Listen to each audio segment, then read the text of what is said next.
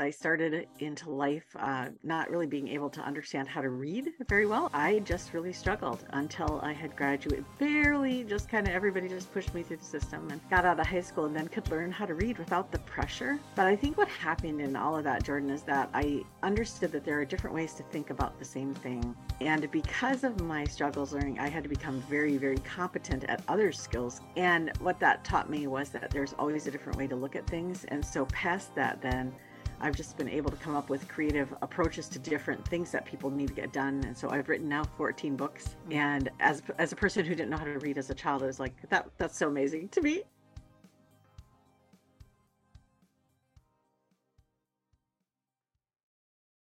All right, Marnie, wanted to say thanks again for for coming on today and wanted to give you a chance just to tell us a little bit more about yourself and what, what you have going on right now. Hey, thanks for having me, Jordan. Fun to be here. And hi, you guys. Uh, yeah, life is life is full and life is great. I host Marnie.com is my uh, hub for everything. And then I have another big website, uh, womenspeakers.com. But what got me all here was I started into life uh, not really being able to understand how to read very well. Like uh, when I was in school, I really, really struggled and um, grew up in a family that was very loving but i just really struggled until i had graduated barely just kind of everybody just pushed me through the system and got out of high school and then could learn how to read without the pressure. But i think what happened in all of that jordan is that i understood that there are different ways to think about the same thing and because of my struggles learning i had to become very very competent at other skills compensating skills and what that taught me was that there's always a different way to look at things. And so, past that, then I've just been able to come up with creative approaches to different things that people need to get done. And so, I've written now 14 books. Mm. And as as a person who didn't know how to read as a child, I was like, that that's so amazing to me. yeah. But yeah, but life is really full and fun, and it's full of hard things, right? Like not knowing how to read, or my dad died suddenly. There's a bunch of things in my mm. life like that but life is also really amazing and fantastic and for anybody who listening you know you're either in a just smooth sailing spot you're in a high five in spot or you're in a rough spot but just keep going because it's gonna it's gonna make sense after a while and just just go through and enjoy where you're at and keep going toward what what's in your heart to pursue. That's powerful. What did what was the change for you or maybe it didn't change but you you talk about you were able to kind of squeak by to get through school Yeah. and that gave you a different perspective so then did you go to hmm college and then what or what helped you kind of get to that next level Yeah, you know, I never did. I, I took a couple classes in college and I did okay in them, but that just wasn't really my learning style. I really needed to be learning. And this is maybe one of the biggest things that I train. I mentor leaders all over the world now. And one of the biggest things I train is to figure out who you are, how you tick, what what works for your brain. Because all of us are so very different from each other. Even like if you just hold up your thumb and look at one inch of your body, it can convict you or acquit you of a crime in a court of law. One inch of you is so yeah unique. Yeah. So by the time then that we say, okay, you are a completely unique person, and how you're going to approach life and challenges and even what's going to delight and excite you is going to be different from other people. The more that you can lean into that thing, that uniqueness that you have, the more you'll be able to bring to the world and the more delight you'll get from life. so what were those first steps then what was your first job coming out of school Oh, so when I was, oh my goodness, I didn't wait to get out. I, could- I school was always just torture, you know. So I started working in Minnesota where I grew up. I could start at age 14. So that's when I started working as a door to door sales rep, if you can believe it, for jewelry. Hmm. and then went to work for a couple entrepreneurs. And I think that's where I got my entrepreneurial you know cravings from uh went to work for a janitorial company first as a janitor and then in the office and then down the down the hall from his was another company uh they were a ceiling tile company and they needed a little office help and so here i am 15 years old in an office running payroll and stuff like that. Then i started with a fitness company and just by the time i was 17 i was managing a fitness um a fitness outlet. Yeah, so it started early, uh, really entrepreneurial. And this is, you know, so I'm managing this fitness uh, business and I still don't really hardly know how to read. I mean, I can sound out words and I've memorized a lot of words, Right. but there was no smooth flow to it like the like like it is now for me. Yeah. So I mean, just I think again, key, start where you are with what you can do and just move forward. And don't worry that you can't do it all. I mean, it's like nobody can actually. Yeah, well, uh, like you said, you kind of have to just really embrace the things that you're good at, embrace those skills that you do excel at. Because it sounds like maybe you overcompensated for the not being able to read and became really good at speaking and talking to people, and that was that sales thing, right? Yeah, right. The sales part was always just really huge, right? And I remember I would make so many terrible mistakes in the office. I, that was not my strong suit. I remember my one boss, he would come in and he'd say, Marnie, just for one time, if you could make a mistake on payroll in my benefit. and I don't know why they kept working with me, but they did. That's funny. yeah. So, do you think that that that compensation to kind of lean towards talking to someone and Mhm. building relationships that way would that did that become a strength for you? Because I'm kind of the same. Like, I'm not writing is tough. Like, I can Yeah. read, but putting my thoughts onto paper, hmm it's like that. That's not the way I want that to sound. So I think you hmm end up Right. embracing just talk. I'd rather just talk to someone because I feel like I can get it out better. Right. Yeah. So for me, I definitely, you know, in the fitness business, you don't have to do a lot of reading or writing. You know, you're just Yeah. talking and moving around and leading classes and stuff like that. Sales in there too, as well. But yeah, definitely that was where kind of some of the confidence uh, grew there. I went on, I went on then to manage several companies and become just a, you know, in in sales in general, just become a, you know, award-winning salesperson, which was so fun also during those adult early adult years then i started being able to read which was shocking to me i guess i just assumed that i wouldn't be able to uh, but what happened was once i was out from under the pressure of school Mm. um, then my brain freed up and i was able to actually absorb and to understand it and so yeah it's it's crazy and and i think that this is what i've seen i've seen with so many people if you can get out from under the fear get very confident in who you are, how you are, then boy, you know, the world opens up in a different way. But you you mentioned having supportive like parents. Was I it just that pressure from school and like maybe peer pressure that was putting that burden on you to to try and excel at reading when you were just not You, having it? this is so this is so bizarre, Jordan. We have three kids and uh, they're all adults now. And when when we were going toward, you know, raising them, I decided that I would homeschool them. So I don't have a college degree, barely graduated from high school myself, and I'm going to homeschool my children. Yeah. So that was crazy intense. Like, wow, how how could I even be thinking this? But what happened in the system is that is that there's a teacher and there's a whole room full of students. And I best saw this illustrated in a public swimming pool one at one point. My kids, uh, one of my kids was in a class and she had so many kids in this class and they would start out from the side and that first Excel child would ex- get to the other side way first, you know? hmm and just be hanging out there waiting for everybody. Then the, the then the middle people would come, and then the last poor little straggler would barely touch the touch the side of the pool, and boom, the whistle would blow. Go back. So what happens to that poor little straggler is that they get left farther and farther. There's no time to recuperate. There's no time to breathe. There's no time to catch up. There's no time to ever feel like there's hope. Mm. And I think that that happens to us in multiple ways in our lives and careers where it's not because there's really a huge insurmountable problem. It's because the way life is set up, it's not set up for you to be an individual with strengths and weaknesses. I mean, it is, but if you think you're supposed to have somebody else's strengths, uh, yeah, that might not work out well. So I feel like I feel like there was a lot of pressure early on in my schooling years that I could not uh, rise to and then the best uh, illustration in pedagogue, then when I was learning how to teach my own children, was she just said, um, "How many times will it take for you to put a hand, a child's hand onto a hot burner, and for them to say, 'I'm not going to do that again'?" Most children, it takes one time. it's not, it's not gonna take long. no.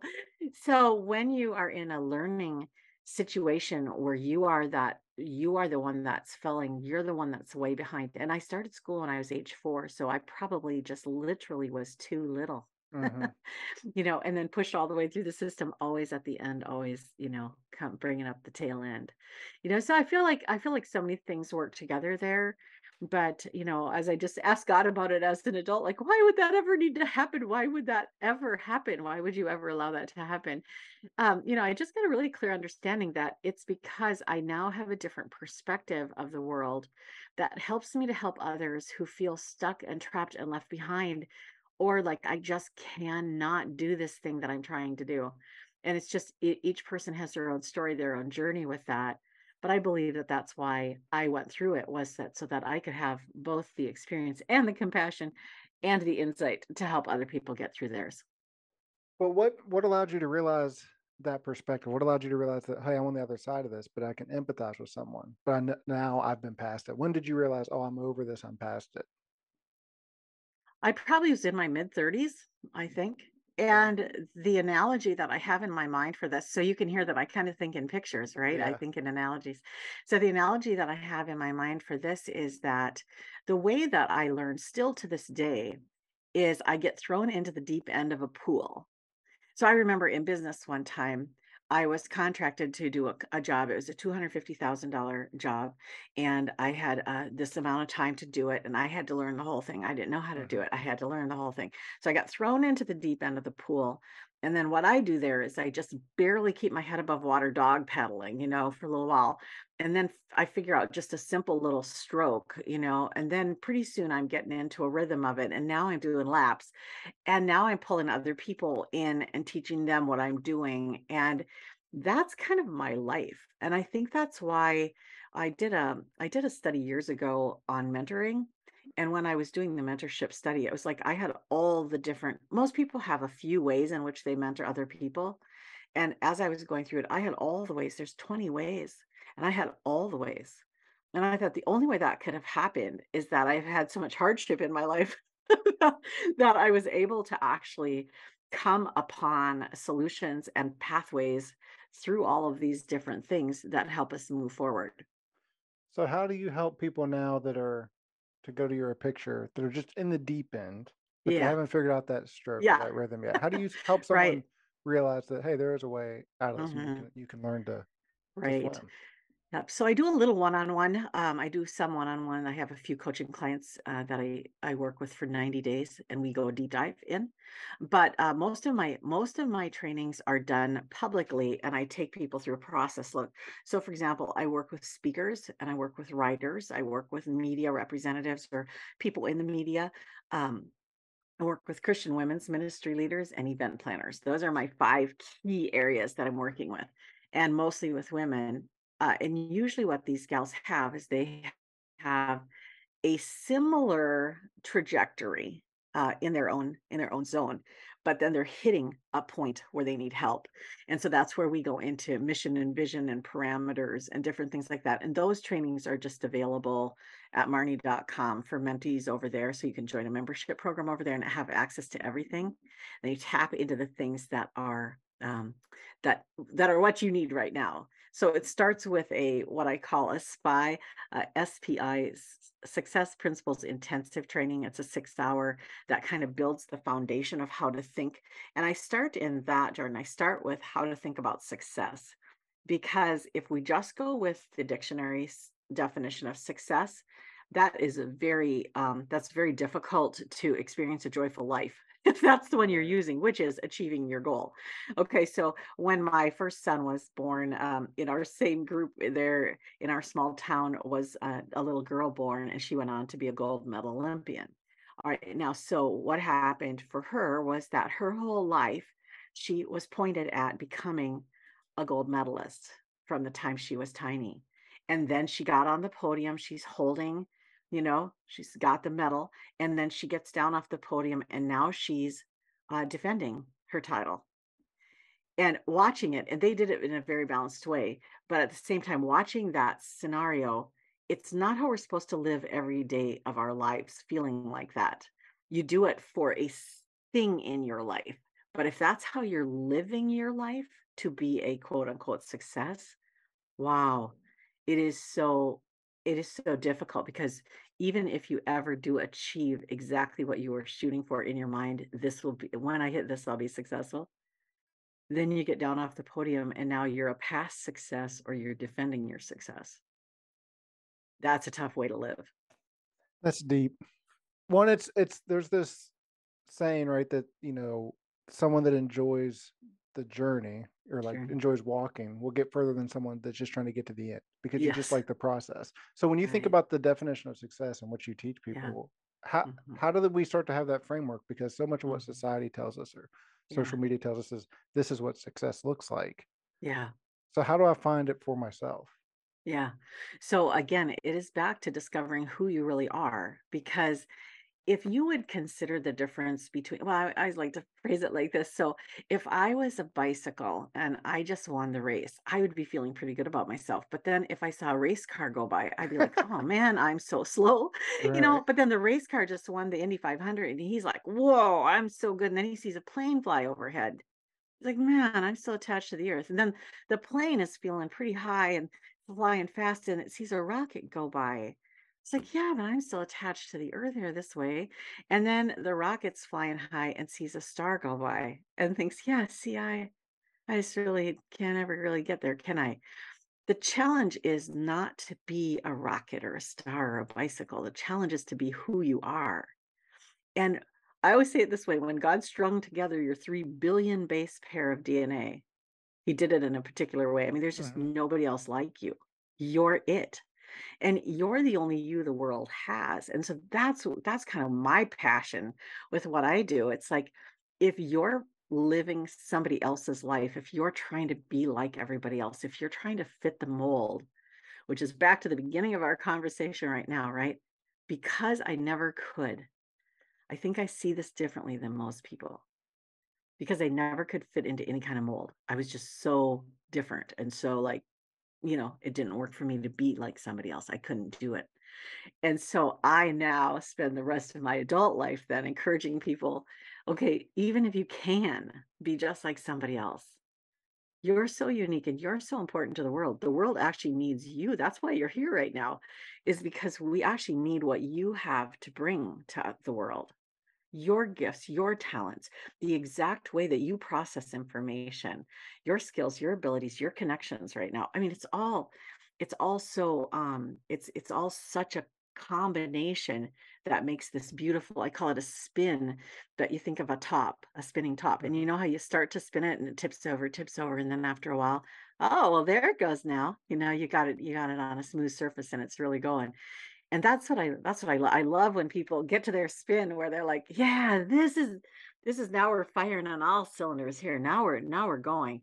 And it comes back to this um necessity to recognize that you are actually unique Mhm. and that nobody else is going to be able to fix it for you or do it for you. That this is you. This is the this is actually the the joy and delight of life is figuring out who you are and what you're supposed to be doing here. And when you hit it, it is just um it changes it changes your experience for sure. And it changes everybody else's experience of you.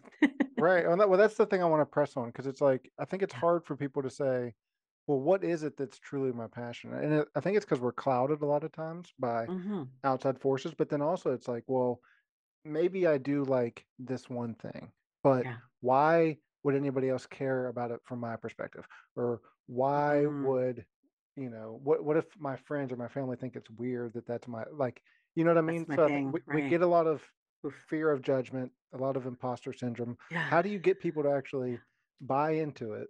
Well, first Yeah. identify it, but then buy into it and actually freely share it with the world. Yeah. Well, I always come from I always come from a perspective that there is a God and that you are created. So that's kind of where I start from. And if you if you believe you're a mistake, um, that you're just like um, a poof, an accident or whatever, it is much harder actually to accept this, right? If you believe that really somebody intentionally created you the way you were, the way you are, it's much easier to move from I'm too nervous to be myself into wow, if somebody intentionally created me this way, there must be a purpose, right? So there's the purpose piece. But I think uh, what you were talking about is so true too that other people have been telling you things, you've been believing things about yourself your whole life. that just aren't accurate, that aren't true. They don't resonate with you except for the fact that you've heard them so many times that you believe them. But other than that, no. And and the analogy that's coming to my mind there is uh, the radio.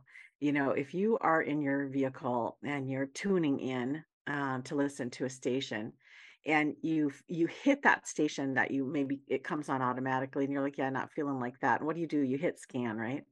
You hit scan, and it starts searching for a station that would resonate with you right now. And what's fascinating is if you got into 20 cars, most likely they wouldn't be on the same radio station because the driver of that vehicle resonates differently than you. And so you're you know you're you're being attracted to something because of who you are. And that is how our relationships actually work in the world is that the people who resonate with who I truly am are attracted to me and what I do. That's interesting. I, I've never, I like the uh the radio analogy. I think the analogies help me. Your par I'm gonna call them parables.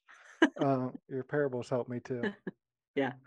Um, but when you think about, I so I've talked to um people that have a focus with when maybe they coach men or whatever, and they talk about you know Mhm. men's struggles, and you said that you uh Yeah. work mainly with women. to I'm curious that when you think about the success, I feel like women have this different, uh, especially like mothers. Like I think about my wife, like Mhm. this balance of like I'm supposed to be this, but I also have this desire here. How do you how do you Right. fight through that dichotomy of well, I want to be a good mom, but I also have this, you know, vision of what my professional life is going to look like. How how do Mhm. you work with people through that?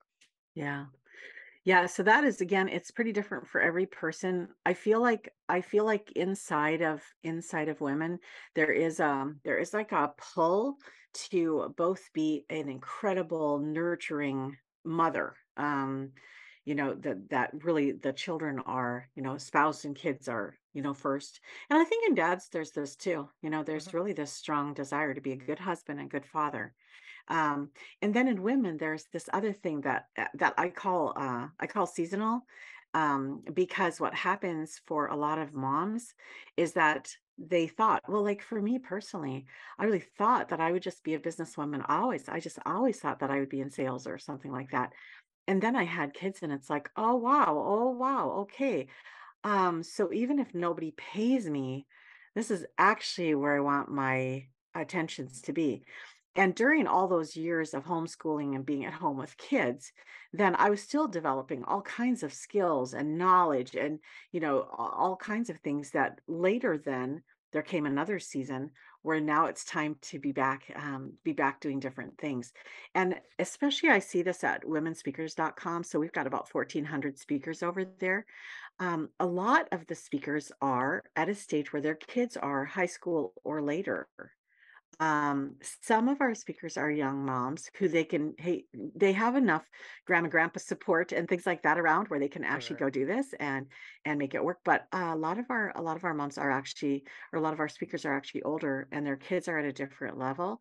And so that's one of the things I always talk to, especially with moms, is you know this season that you have with your babies, um, it is really it goes by pretty fast. When you're in it, it doesn't feel so fast, but uh, it goes by pretty fast and that's a that's a good thing to think about where's my heart here where is my heart here and and to remember that later there will still be opportunities for you later um, even if you don't take them all right now you can do things later And that put, creates a question in my mind where yeah yeah we talk about the radio stations and we talk yeah about how like that's what resonates with you. That's a good indication of what your passions are.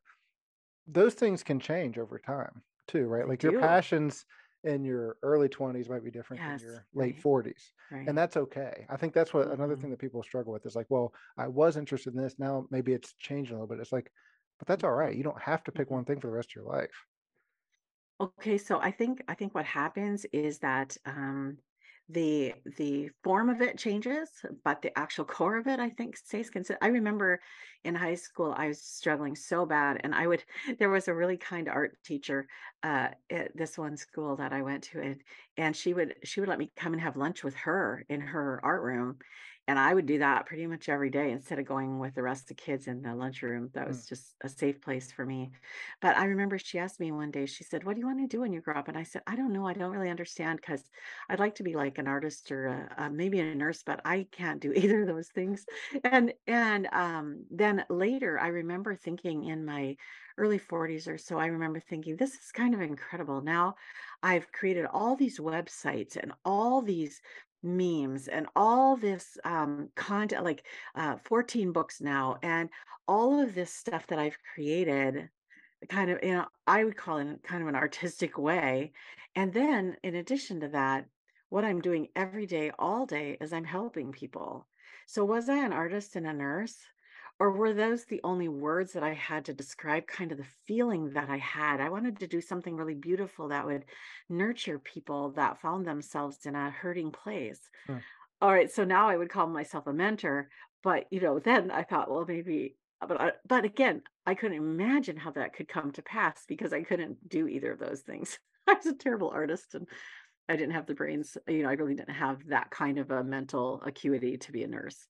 Well, I think the the mental acuity is just different, right? It just wasn't for school. Oh, absolutely. It's just not for school, right? And a nurse had to be able to Well, memorize massive, you know, quantities of things, and that just wasn't, um, just wasn't something I could envision doing. I love though that later, uh, looking back, it's like, yeah, it was actually the same that is interesting. thing. Totally looks different than those words. But how did how did you make that transition to like the like consulting mentorship role rather than these other things you did in business? When was it through interactions with people coming up and you asking for advice, or what made you say this is actually what I want to do and, and build a business around it? Yeah, so I think the mentoring thing was must have been deep inside of me all the time. I remember when I was 11 and I started working with four-year-olds in children's church at our church, and I look back to that and I think I think I started mentoring about then, mentoring little girls. Mm, But I remember the first adult woman who had a child. Uh, she had a baby, and uh, my son was just two years older than hers. And she kept calling me and asking me about stuff. And I thought, looking back, I think that was the first adult who asked me to mentor her. Um, not in so many words, but she did. And then it kind of just grew from there. It just grew from there. And as I would do speaking, people would say, I need more of that. And that's where the books came from. I need yeah. more of that. Can you explain to me wh- how are you thinking about that? What, how did you uh, like, you know, um, you know, one of the books came from, you know, how do you entertain over a hundred people a month in your home and serve such great food and and stay in your food budget? Because we had a really small food food budget. And I'm like, how are you doing this? Well, how are you doing this? And that was my first book, and I just went and I interlibrary loaned over a hundred books on how to do kitchen and I was just looking for the book that explained what I was doing, and nobody did. And along the way, as I was looking through these books, I was like, you know, that is a really terrible book, and that got published. I could do better than that. and so that's kind of what we need, right? Is we just need some encouragement to say, you could actually do this. Mm, You could actually do this. And so then I spent four years writing my first book, which was a kitchen shortcuts book, and it got picked up by St. Martin's Press in New York and then I started speaking. So yes, yeah, it kind of life is, you know, if you're trying to kind of get the whole journey before you get started, and I think that's back to the thing you were saying, you know, the person who's enjoying the journey. So I have a story I want to tell you about the journey. I had a friend, I had a friend whose daughter was getting married, and they had so much fun getting ready for this wedding. I mean, they when they would shop for stuff, they would laugh, they would just have they would go out to lunch. They just made a thing of the journey. And um, then the day that, um, the day before the wedding, uh, then this daughter uh, got diagnosed with strep throat. And unfortunately, she then, after getting the medication, had an allergic reaction to the meds. She was able to, just looking like a ghost, get down to the front of the church. so she's at the front now of the church. She throws up, she faints. They carry her out. Mm. This is the end of the wedding, right? And I said to my friend, friend, I said, Oh, that is so sad. I said, "What did you did you have a did you have a reception? What did you do? What did you do then?" And she said, "Well, the pastor just went in the back and married them quietly." In you know the the bride's room and she said and the reception felt like a like a funeral. She said it was so terrible. It was just awful. She and then she said this she said we're just so glad that we had so much fun preparing for it because if Mm. we would have waited for the day it would have all been for nothing. And that was such a lesson to me. I was like right why are we waiting for the day? Enjoy the journey. Today's the day you got. Use today. Enjoy today. Invest in today. And it's back to kind of the women that I work with too. If your heart is for your children, if your heart is to stay with them, you know, and, and I babysat some other people's children for a little while. And I tried, Jordan, I tried my hardest to love them like I loved my own kids. I couldn't you, there's nobody else that can love your kids like you do you know and it was it was eye opening for me because i truly loved those children but i could not love them like i loved my own kids it was like wow even when i try so hard i can't so you know if your heart's for your kids just be with your kids there's time to do other stuff later Well, that's yeah the thing that we've had conversations around. It's like, you know, there's always going to be more work. There's always going to be another job. Like, you don't is have to get it. You don't have to make that money right now. Um, there's going to be plenty of time for that. Right. And the other thing is you come out of um you come out of parenting or like in my situation, you come out of homeschooling, you come out of those years uh with a lot of different perspectives than you had going in, you know. Uh, you you've learned so much about life doing that and it does change you and it prepares you for actually what's next for you. Well, you know, the thing that I've learned now is like when you have to um internalize like your emotions and learn how to cope yourself before Yeah. getting frustrated with your kid or like Yeah, it yeah, makes you right. better at handling all those whether it's an employee or an angry customer it's like you get better at all those relationships so you're right you get to build on it That brings up a funny thought for me. I always thought I was kind of a nice person, you know. I always, uh, when I was single and dating and then married, you know, and then I had kids and I was like, whoa, she's kind of a witch in there. she can really be nasty. that's But, you know, it's because they stretch us in such, Um, wow, you don't have any sleep. You don't, you know, they need you to do everything for them. And you just never imagined how stretching a child could be, you know. and it's every day i think that's the part that i overlooked it's like there's, there's no off day no vacation. You don't get to resign if it gets tough. yeah yeah. Yeah, it's it does it does it changes us, right? It changes us and and for good and for good. i think so i think it's Oh yeah. better but I, I do think it's it puts everything in perspective and helps um you realize what's important and it helps you it may helps prioritize too because now that like maybe the days are a little bit shorter when these work things come up it's like hmm well what things do i actually have to get Yeah, done um so i can go spend more time with them Right. Yeah. Yeah. Our most precious treasures.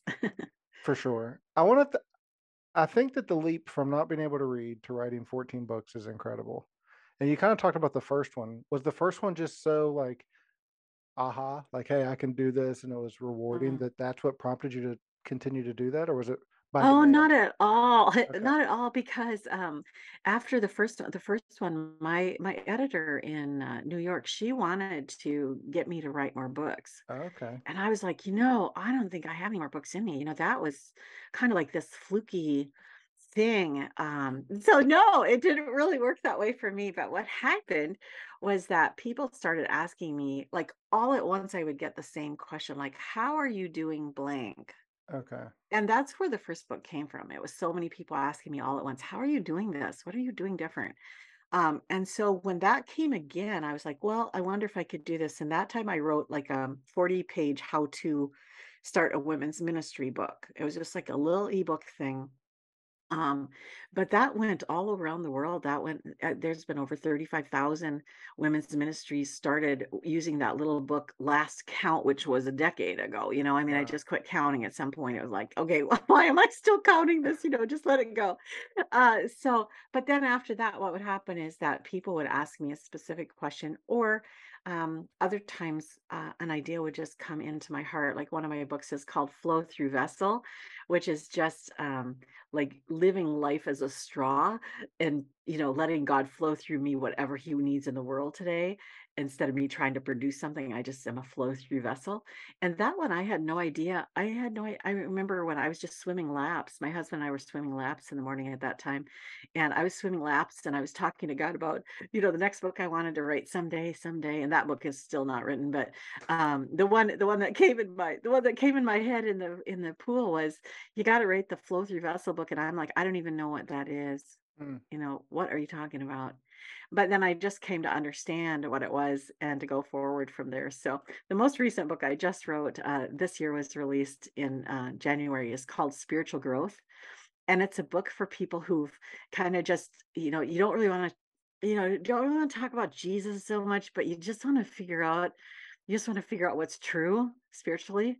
Mm. and so um, i wrote this book that's just a safe place to explore spirituality and to actually identify what's in your heart like when you think about a god or a future or life after life or things like that what's what do you think about it? What's actually in your heart?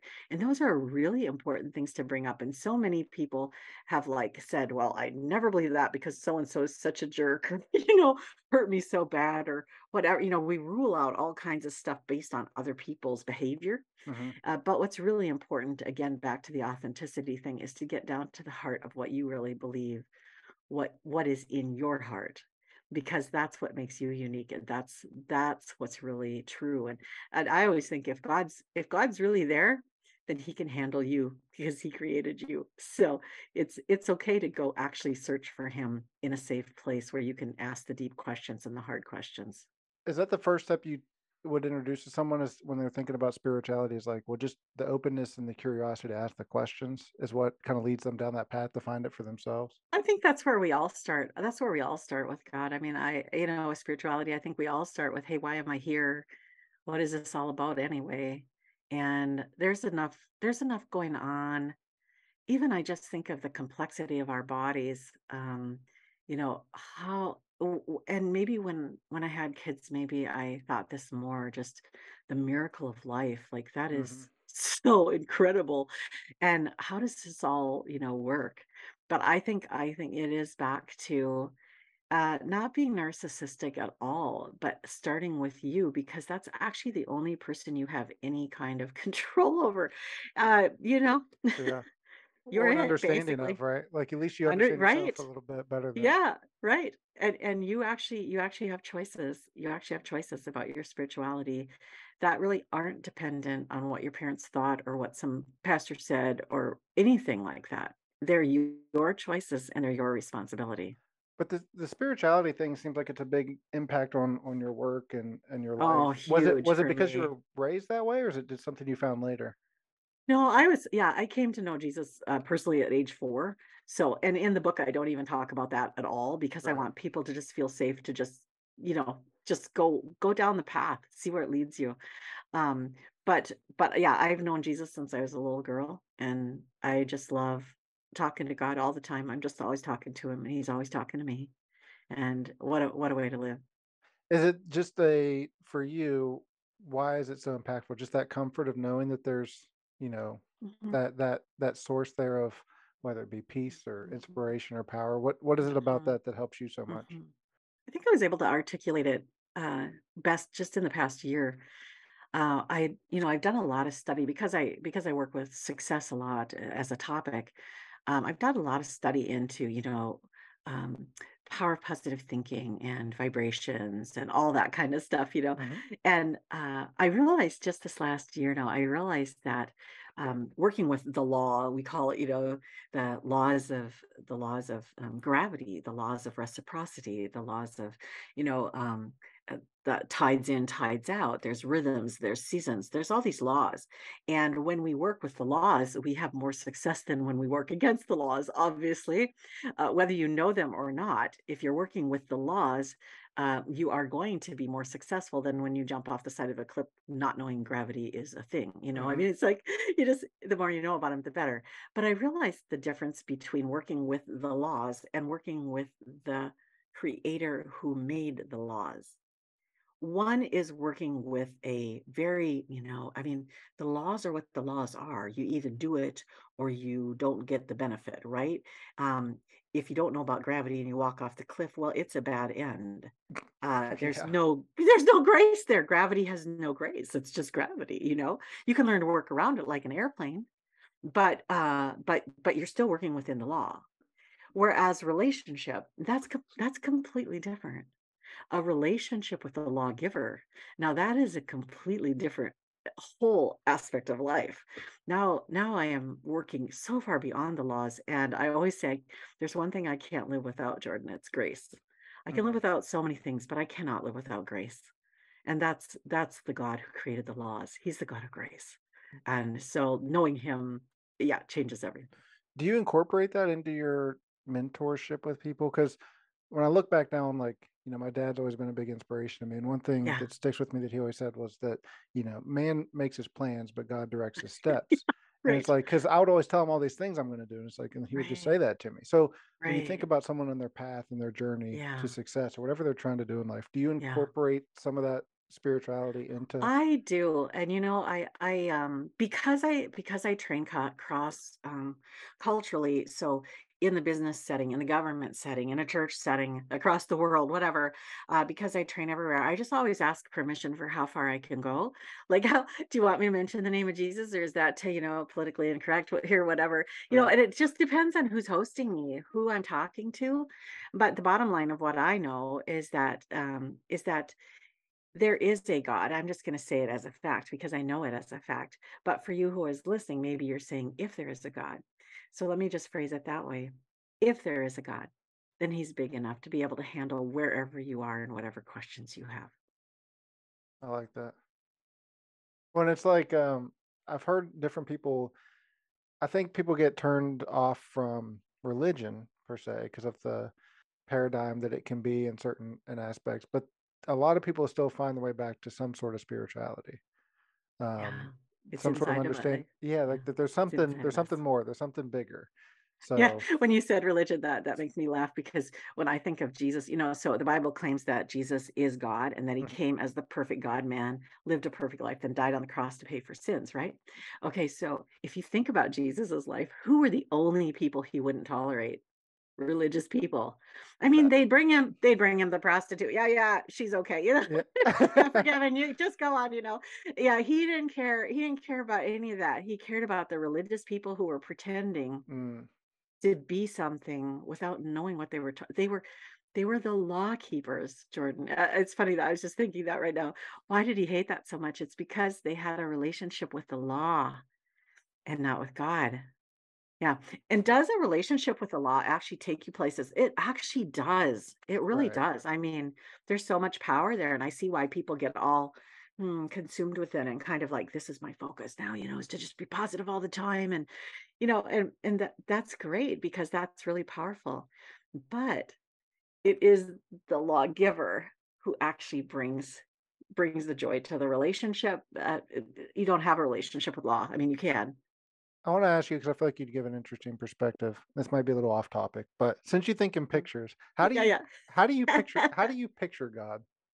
Aw, thank you for asking me that. I I toy with this in my mind all the time because I'm like, well, because you know, like C.S. Oh, Lewis, I think it mm, was, that talked about, yeah, you know, when you think about life and it's like this timeline, like, and you're trying to find God yeah.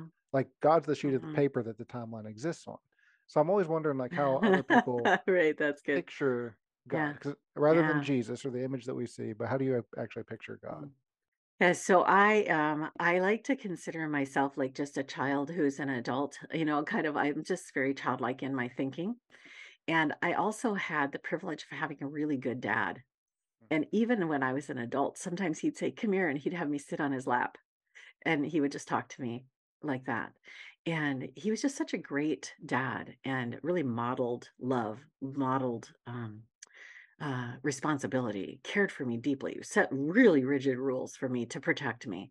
Uh, you know, he was just a great dad. And so when I think of God, I actually think of him not like my dad, but kind of like a dad like that, the best dad you can ever imagine.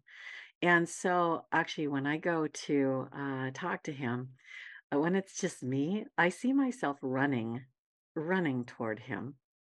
And like I did with my dad when I was little, jumping on his lap. And. I just I just sit and I just talk with him and he talks with me and and that's it. And then when somebody else wants to pray, then I just say I just say like in my own mind I say let's just hold hands and walk together up to up to dad and let's just Mm, talk to him about it cuz he knows everything. He's just like this amazing one of the things in the Bible, it uses the word Abba Father, which just means daddy or Papa Father. It's like this this daddy beloved God that you can come to.